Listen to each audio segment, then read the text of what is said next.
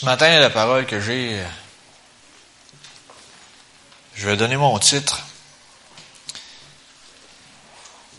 Le titre ce matin, c'est Jésus-Christ, mon rocher.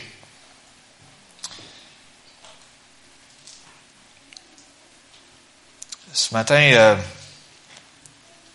sais, des fois, il y a des situations dans la vie ou des, des périodes de ta vie que, à un moment donné, tu dis, je me, serais passé de la dernière année ou de la dernière six mois ou du dernier trois mois qui s'est passé, je m'en serais carrément passé de tout ça.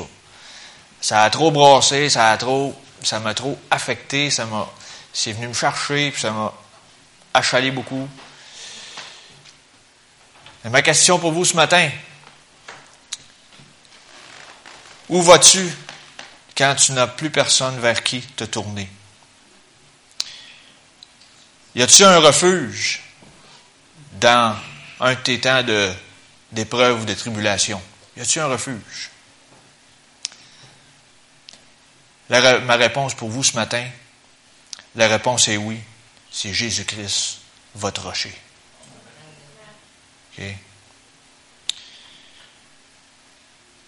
Jésus-Christ doit être votre rocher. Doit être la source de tout. Il est votre sauveur au départ.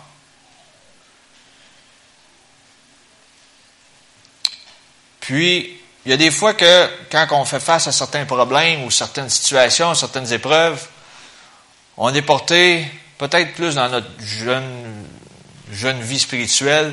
Des fois, on va, on va peut-être compter ça à droite, à gauche, à tout le monde qui veut l'entendre. On va lui raconter ce qui se passe, ce qui va, ce qui va pas. Ça peut être bon, ça peut être moins bon.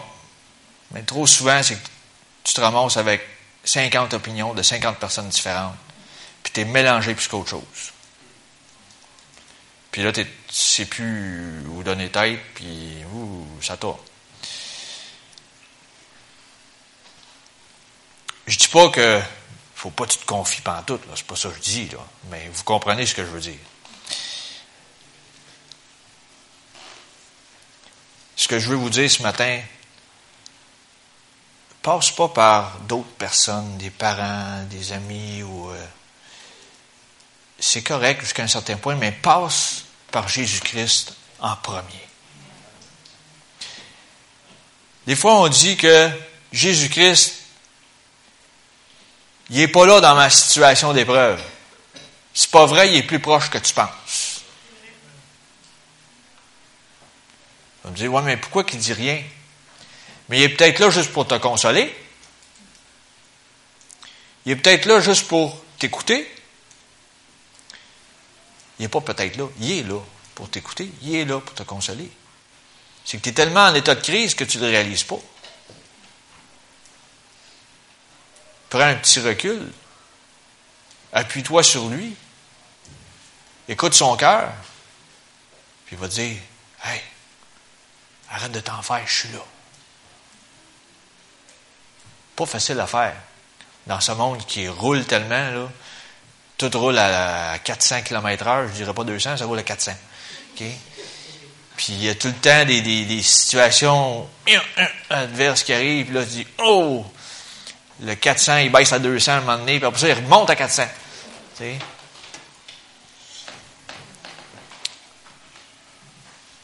Ce matin, je veux prendre au départ, souvent, des fois je donne des exemples après, mais au départ, je veux, sortir des exemples que j'ai avant.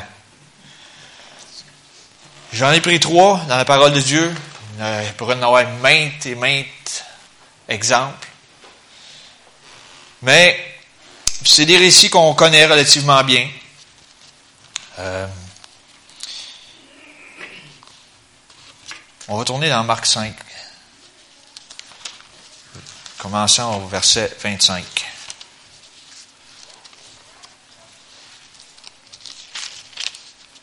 C'est un récit qu'on connaît très bien, qu'on a entendu plusieurs prédications dessus. Mais Marc 5, 25. J'aime ça entendre des pages tourner. Vous allez peut-être dire, je suis pas à la page, je suis pas avec l'iPhone, mais c'est pas grave.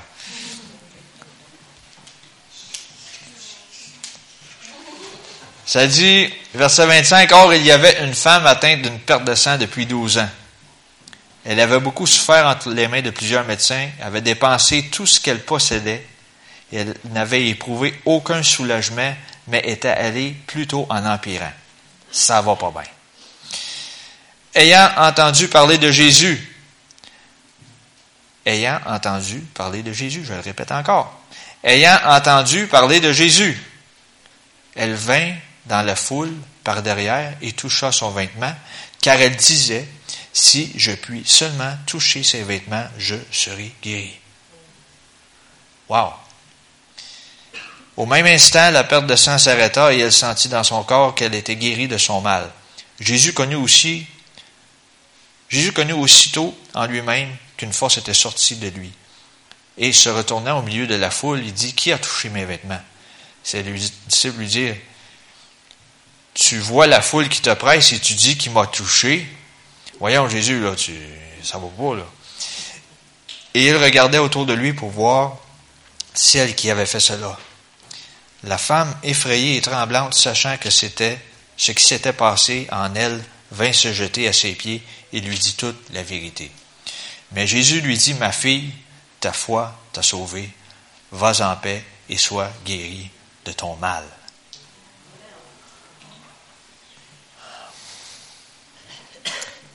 Au départ, vous allez me dire, cette dame-là n'est pas allée à la bonne place, elle est allée voir 50 personnes, 50 médecins pour avoir une solution à son affaire. La seule chose que j'ai réalisée en lisant ce passage, c'est que peut-être quand elle consultait 50 autres médecins pour avoir une solution, elle n'avait pas encore entendu parler de Jésus. Puis ça, c'est notre devoir de qu'est-ce qu'on a reçu, de le partager aux autres qui ne connaissent pas Dieu. Puis dès que cette madame-là a entendu parler de Jésus, là, elle a dit, wow, les 50 autres médecins, ou je sais pas comment, quel nombre, les autres, ils pouvaient rien faire, mon état est pire, mais là, aller voir le grand médecin.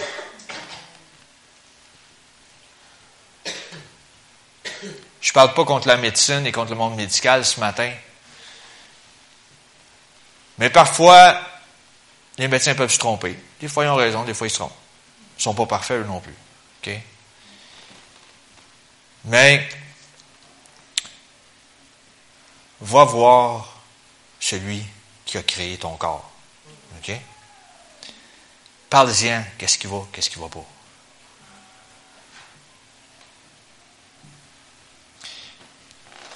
Puis nous, en tant que croyants, parlez du miraculeux que vous avez reçu. Parlez-en aux autres qui ne connaissent pas Dieu. Ils vont peut-être dire, Ouais, c'est bizarre ton affaire, mais je vois que tu es en santé pareil. Fait qu'ils vont peut-être dire Ouais, je veux, ça. Je veux ce que tu as. C'est par un témoignage que les autres viennent à la connaissance de Christ. Moi, je connais des gens que vous ne connaissez pas, et vous, vous connaissez des gens que je ne connais pas. Donc, on a toute une sphère d'influence partout où nous sommes que ce soit ton voisin, ton confrère de travail, que ce soit euh, quelqu'un à l'école, peu importe. Un sphère, vous avez chacun une sphère d'influence partout où vous êtes. Cette femme-là, elle a entendu parler de Jésus, est allée voir le créateur de son corps, et elle dit, si je peux juste toucher le bord de son vêtement, je vais être guéri. Parole de vie. Elle était tannée. Tannée de souffrir. Gênez-vous pas d'ouvrir votre bouche au sujet du miraculeux. Gênez-vous pas.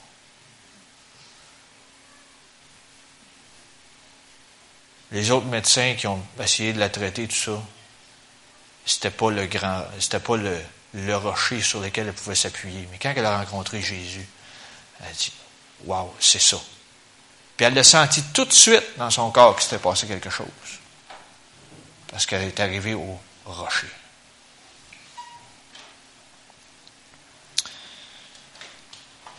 La deuxième personne que je vais vous parler ce matin, dans Luc 7, c'est On entend souvent parler du centenier.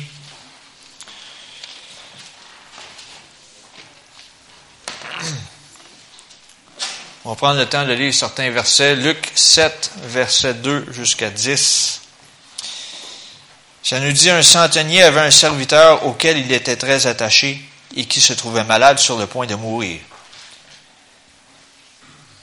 On parle toujours du centenier. Ayant entendu parler de Jésus, il lui envoya quelques anciens des Juifs pour le prier de venir guérir son serviteur.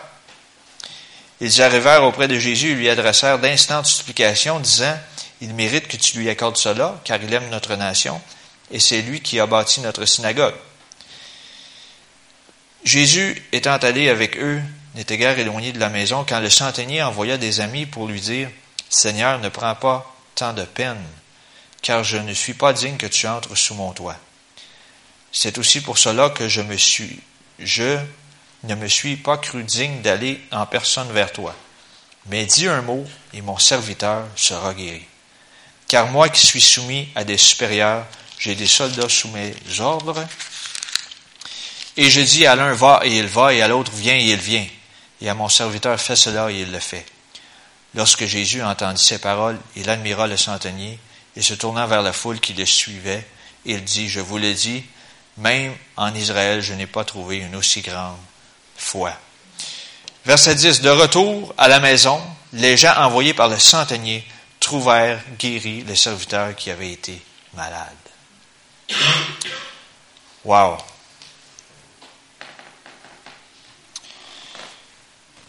Ce fameux centenier ça nous dit dans le verset 3, ayant entendu parler de Jésus. Ils ont entendu, le centenier a entendu parler du rocher.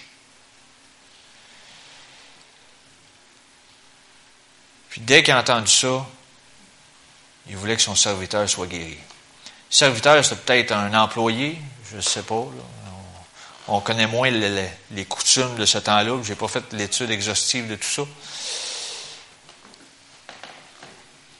S'il voulait que son serviteur ou son employé soit guéri, c'est que c'était un bon employé au départ. Puis là, il s'est dit, faut qu'il se passe quelque chose. Ça disait qu'il était sur le point de mourir. Quand on dit ça va mal à la chope, ça va mal à la chope. Hein. C'est un de mes bons gars, j'en ai besoin.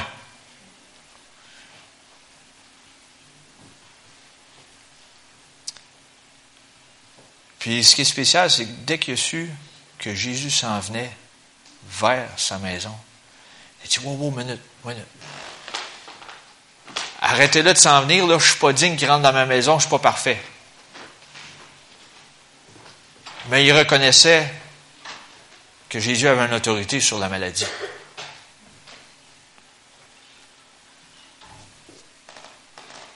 Puis finalement, Jésus a il a décidé de ne pas y aller, mais le centenier, il avait il y a des choses qu'il avait compris.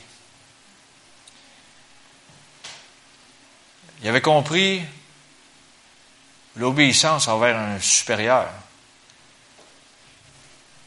Puis, euh, ce qu'il a compris, il dit, euh, fais juste dire un mot et mon serviteur sera guéri. Mais c'est quoi le mot qui a été dit? On ne le sait pas. Fais juste dire un mot, puis mon serviteur va être guéri. Des fois, quand on, je reviens avec ce qu'on parlait un petit peu au début, des fois, quand on est dans un état de, on dit c'est une crise monumentale, je ne survivrai pas. On veut que Dieu nous parle longuement. Centenier, lui, dit, seulement un mot, mon serviteur sera guéri. Peut-être pendant que tu es, dans ton état de crise, tu n'entendras pas tout le reste que Dieu veut dire. Mais un mot seulement peut agir dans ta situation. Un mot seulement. Cherchez pas les discours. Les discours, Dieu vous les donnera plus tard. Quand vous serez en pleine santé. OK?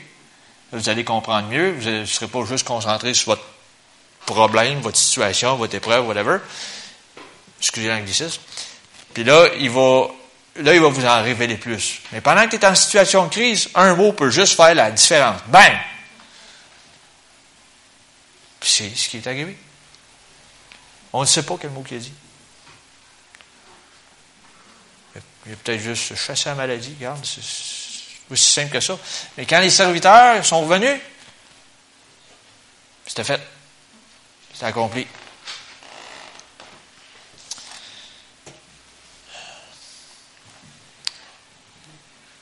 Puis il y a un troisième récit que je veux vous parler ce matin. C'est dans l'Ancien Testament, dans Deuxième Roi, chapitre 4.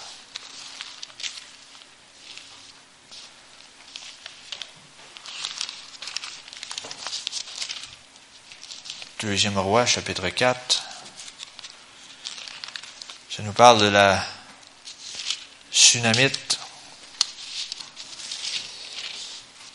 C'est une dame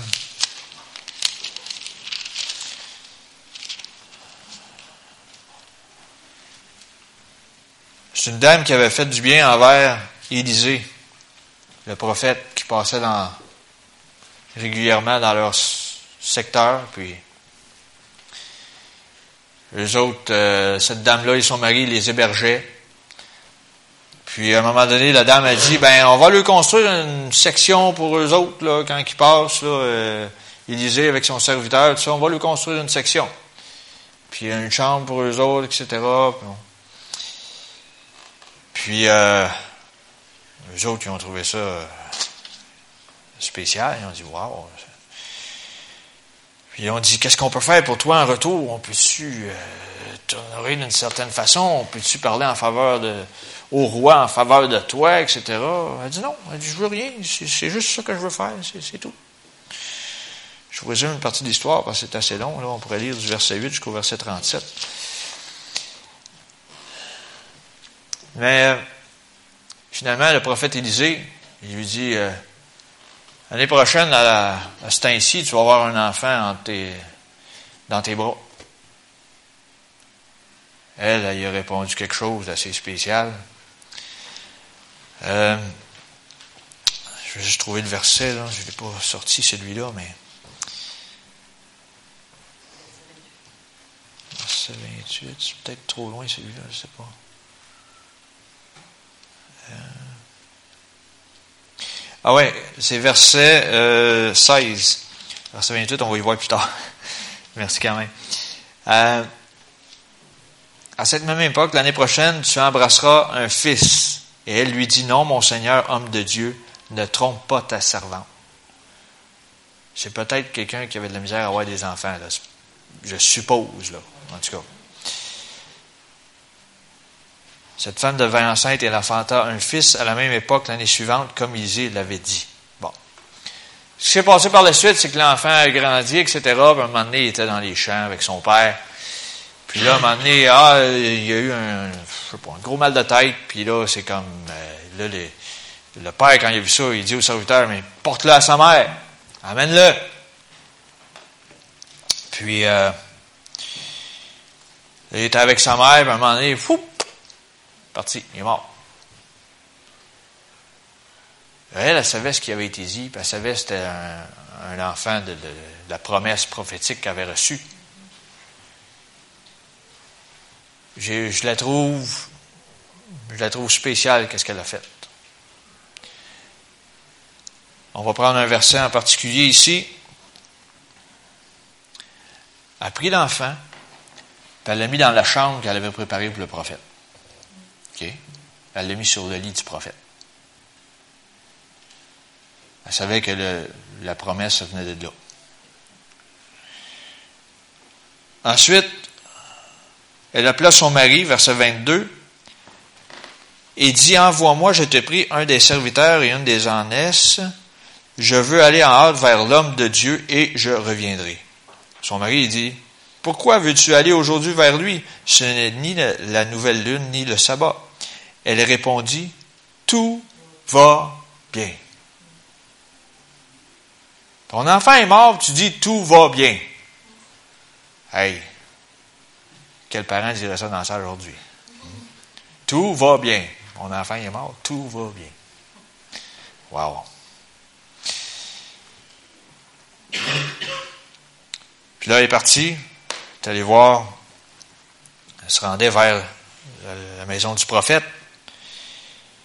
L'homme de Dieu l'a venant de loin, puis il dit à son serviteur Géasi, verset 25, Voici cette tsunamite. Maintenant, cours donc à sa rencontre et dis-lui, te portes-tu bien? Ton mari et ton enfant se portent-ils bien? Elle répondit, bien. Là, les mots raccourcissent un peu. Au début, c'était tout va bien. La deuxième fois qu'on me pose la question, elle dit, bien. Il y a encore de la foi là-dedans. Puis, là, après ça, là, c'est qu'est-ce qu'elle a dit au serviteur? Mais là, c'est rendu au pied d'Élisée. Puis elle s'est mis à embrasser ses pieds. Et là, le serviteur qui était au service d'Élisée, il voulait l'enlever de là. Élisée dit non, touche pas, fais pas ça. Il dit, elle a de l'amertume dans l'âme. Il dit, puis Dieu me l'a caché jusqu'à ce moment-là. Il dit, il se passe quelque chose. Là, il dit à son serviteur, il dit, dépêche-toi, on s'en va à cette maison-là, ça presse. Là, là il l'a su, qu'est-ce qui s'était passé, lui-là. Là, il a, il a, réalisé que l'enfant, il était raide mort.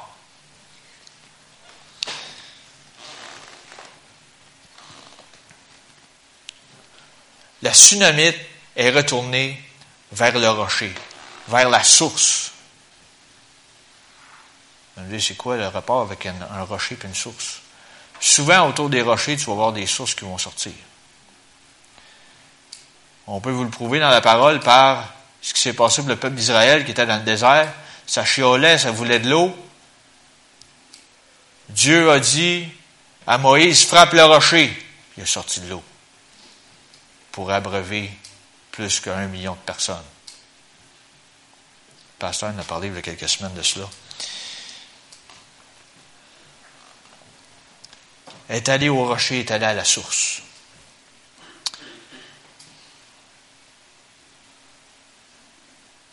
Puis Élisée, il a prié pour l'enfant, ça pris un certain temps.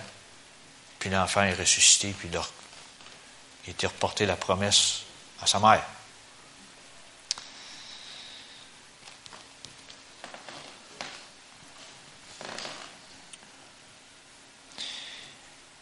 Quand elle est arrivée à l'homme de Dieu,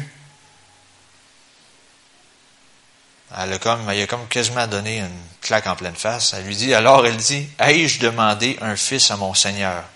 N'ai-je pas dit, ne me trompe pas? Qu'est-ce qu'elle avait dit dans le verset 16 au départ? Elle avait dit, ne me trompe pas. Puis là, c'est là qu'il est parti, puis il est allé pour ressusciter l'enfant.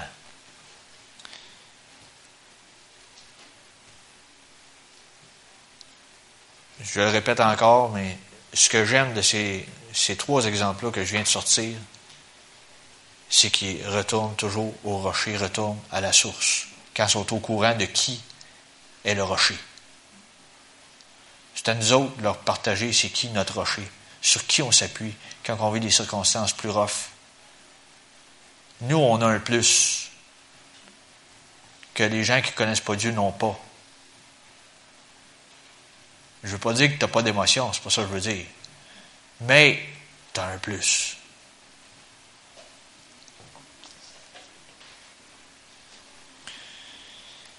Avec ces trois exemples, vous voyez que vous n'êtes pas seul avec des situations critiques. Des fois, on se dit, ah, il n'y a personne dans la Bible qui a vécu ce que je vis. Lis-la donc plus. Tu vas peut-être voir que hmm, des situations qui sont quasi semblables. Pas tout en détail, mais des fois tu dis Oh, ouais, ok. Il a vécu ça, puis comment il a réagi? Comment il a agi? Comment il a réagi? Intéressant parfois.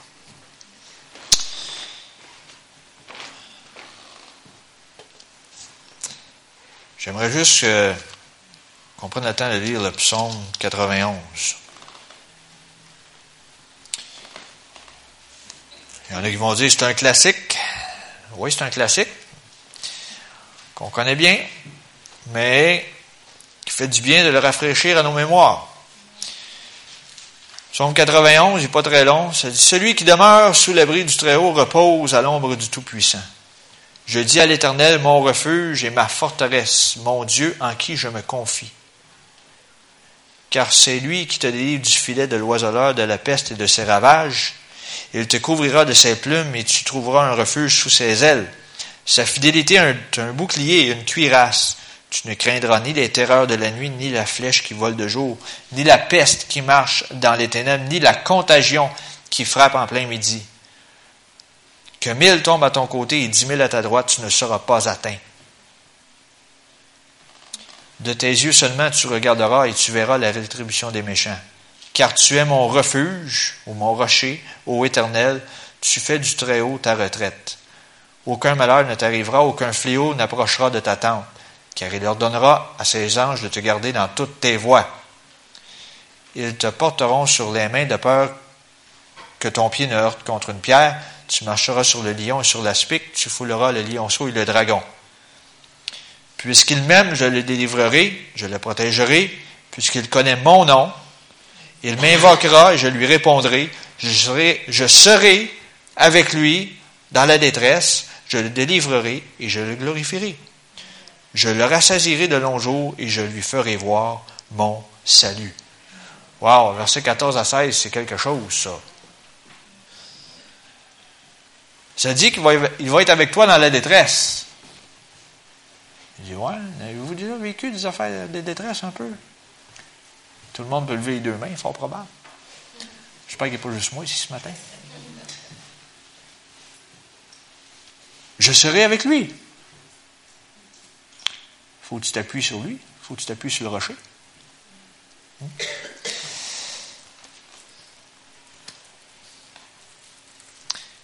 Quand un enfant joue dehors, il veut toujours monter sur un rocher. Tu sais, des fois, tu vas un peu dans, dans le bois ou peu importe. Là, tu vois un rocher. Des fois, dans un parc, tu vois des rochers aussi. L'enfant est toujours porté à vouloir monter plus haut, aller sur le rocher. Tu sais. Moi, j'étais de même quand j'étais là. Je suis encore, encore de même. J'aime ça monter les montagnes, mais.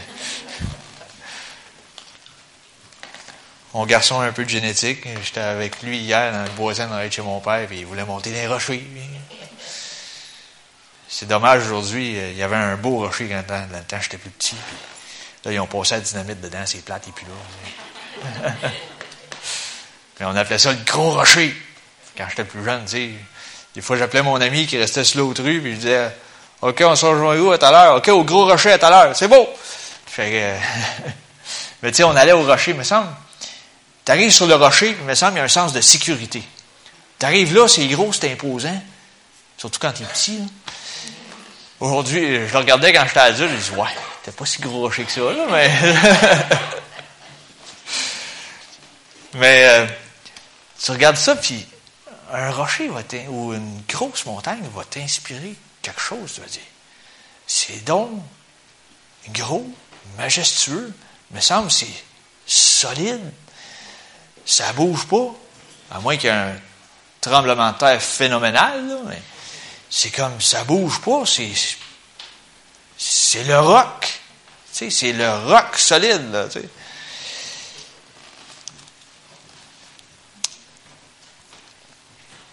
Puis, euh, L'enfant, il veut être du solide, il veut se sentir en sécurité. J'espère que vous autres, c'est la même chose. Vous voulez être sur Jésus-Christ, le solide, le roc, qui est sécuritaire pour chacun de vous.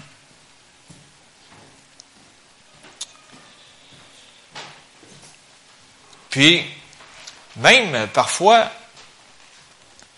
ton enfant, tu sais, toi, t'es es beaucoup plus grand. Fait que là, toi, tu montes avant lui, t'es déjà rendu, tu sais. Mais ton, ton enfant, il veut monter, puis là, il dit, moi, toi, je vais y aller, là.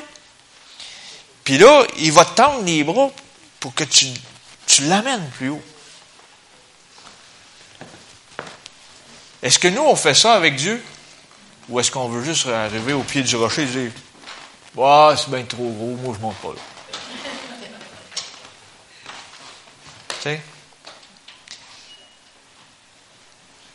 Ah, moi, je suis dans cette circonstance-là, moi, là, là, je suis en train de pleurer, puis ça va pas. Non, moi, je monte pas plus haut. Non.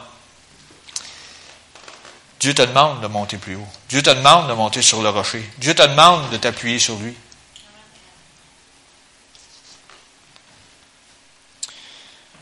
Quand tu arrives au pied du rocher, même si des fois tu n'es pas tout à fait en état, tendons les bras vers ton maître, vers le roi des rois, puis aide-moi là à monter. Dis-lui. Sois honnête avec lui.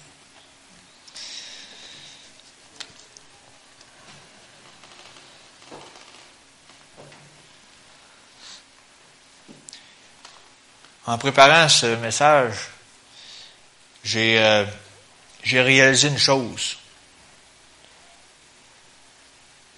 Jésus avait deux choix quand il était ici sur terre, surtout vers la fin.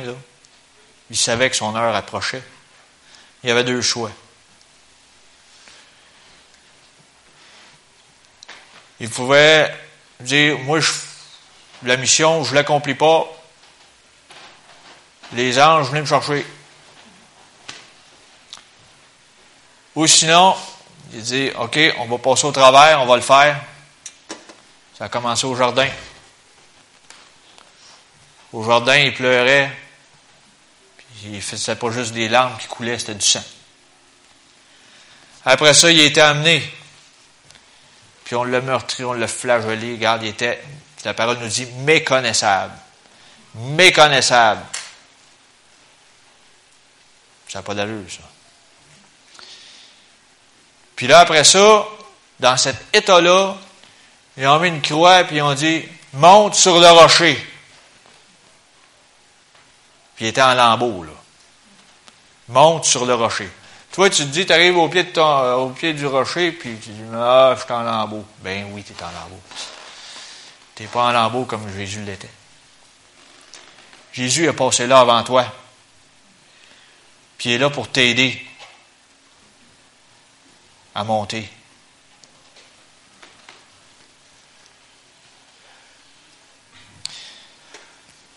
Jésus est monté sur le rocher, le rocher Dieu. Puis après ça, il a été crucifié sur le rocher. Nous la seule chose qu'on ne fait pas, on n'est pas crucifié sur le rocher. On peut crucifier notre vie spirituelle, oui, mais je veux dire, on monte sur le rocher, puis on s'agenouille au pied de la croix qui est sur le rocher. Puis là, il se passe quelque chose pour notre salut premièrement. Mais il n'y a pas juste le salut qui a été obtenu là. Sur le rocher, il y a plein de choses que tu peux obtenir. Vous allez me dire, ben quoi, à part le salut, il n'y a pas grand-chose. Jésus a été meurtri pour quoi? Pour nos péchés, hein? Pour nos maladies, nos infirmités. Même il y en a qui vont dire Ah, ben là, euh, moi, c'est émotionnel. Regarde, il peut guérir ton émotionnel aussi. Dieu peut guérir corps, âme et esprit. OK?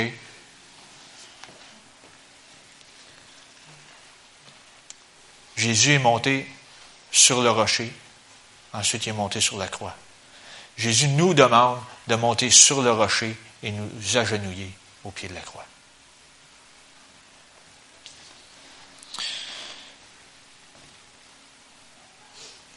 Si tu crois que Jésus a tout accompli à la croix, alors retourne vers lui quand tout va mal autour de toi.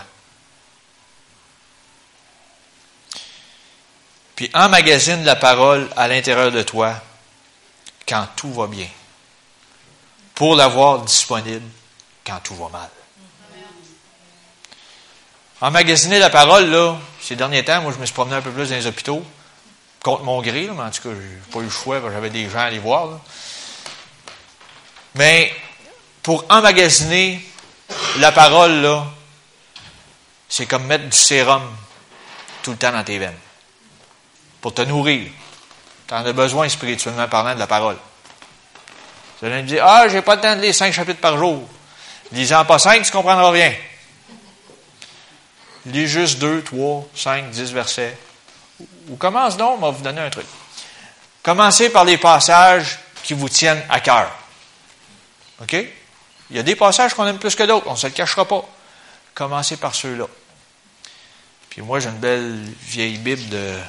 Mes parents m'ont acheté en 1983. Je trahis mon âge, excusez-moi. Mais j'ai des plein de. J'ai souligné des choses avec les années, oui. Mais la Bible, de la façon qu'elle est construite ici, j'ai des comme à la fin de certains versets ou au début de certains chapitres, ça, ça dit voir tel autre verset, tel autre chapitre, telle autre affaire. Fait que là, de même, tu lis le passage qui t'intéresse, puis là, après ça, tu vois, au-dessus ou en dessous de tel verset, c'est écrit, va voir tel autre, tel autre. Ah! Là, tu commences à faire une petite chaîne avec ça. Ah, c'est intéressant. Ils disent un peu la même affaire à l'autre place, mais d'une autre façon, puis il y a un autre passage qui est parallèle avec ça. Ah, c'est intéressant. Fait que de même, tu es capable d'avoir ton sérum tout le temps. Comprends-tu? On a toujours besoin. Parce que des fois, tu arrives, des fois, à l'hôpital, puis quelqu'un n'est plus capable de se nourrir. Ils vont brancher le sérum. Tu en as besoin toujours, de la parole. Toujours, toujours, toujours. Deux versets bien lus, bien compris, valent mieux que cinq chapitres par jour. OK? Fait que c'était ma capsule.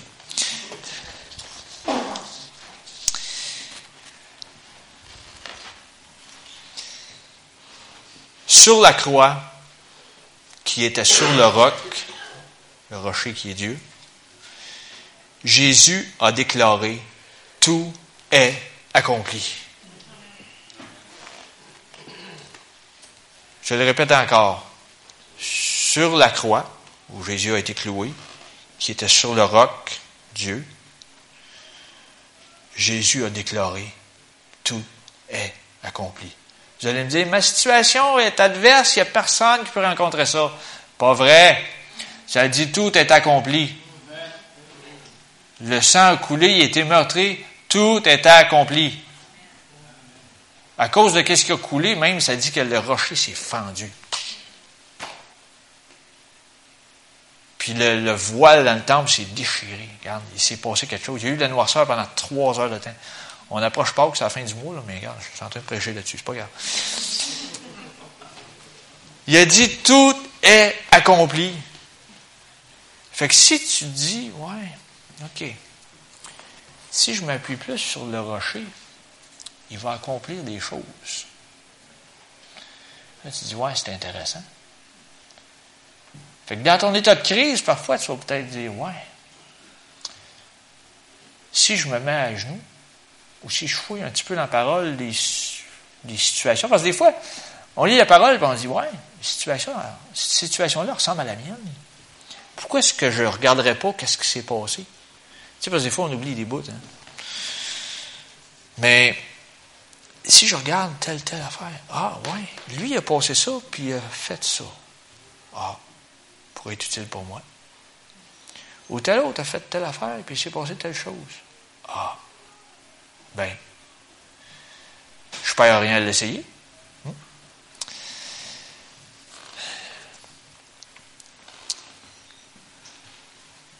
Fait que Jésus a déclaré, tout est accompli afin qu'on obtienne le salut, la guérison, la délivrance. On va juste lire le psaume, j'ai quelques versets pour terminer. Le psaume 18, verset 3.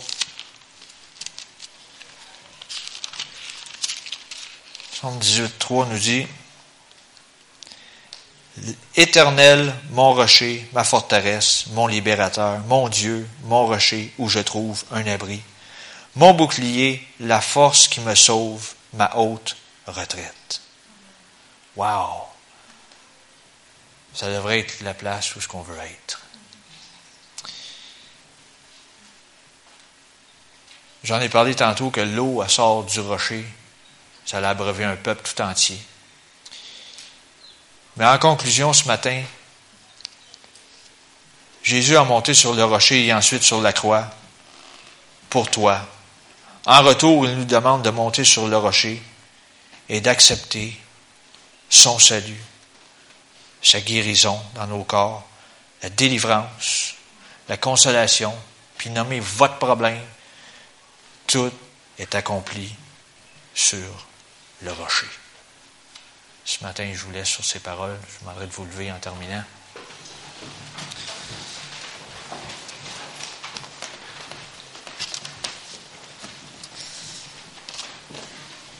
Père éternel, on te rend grâce, on te remercie, Seigneur, pour cette parole que nous avons entendue ce matin.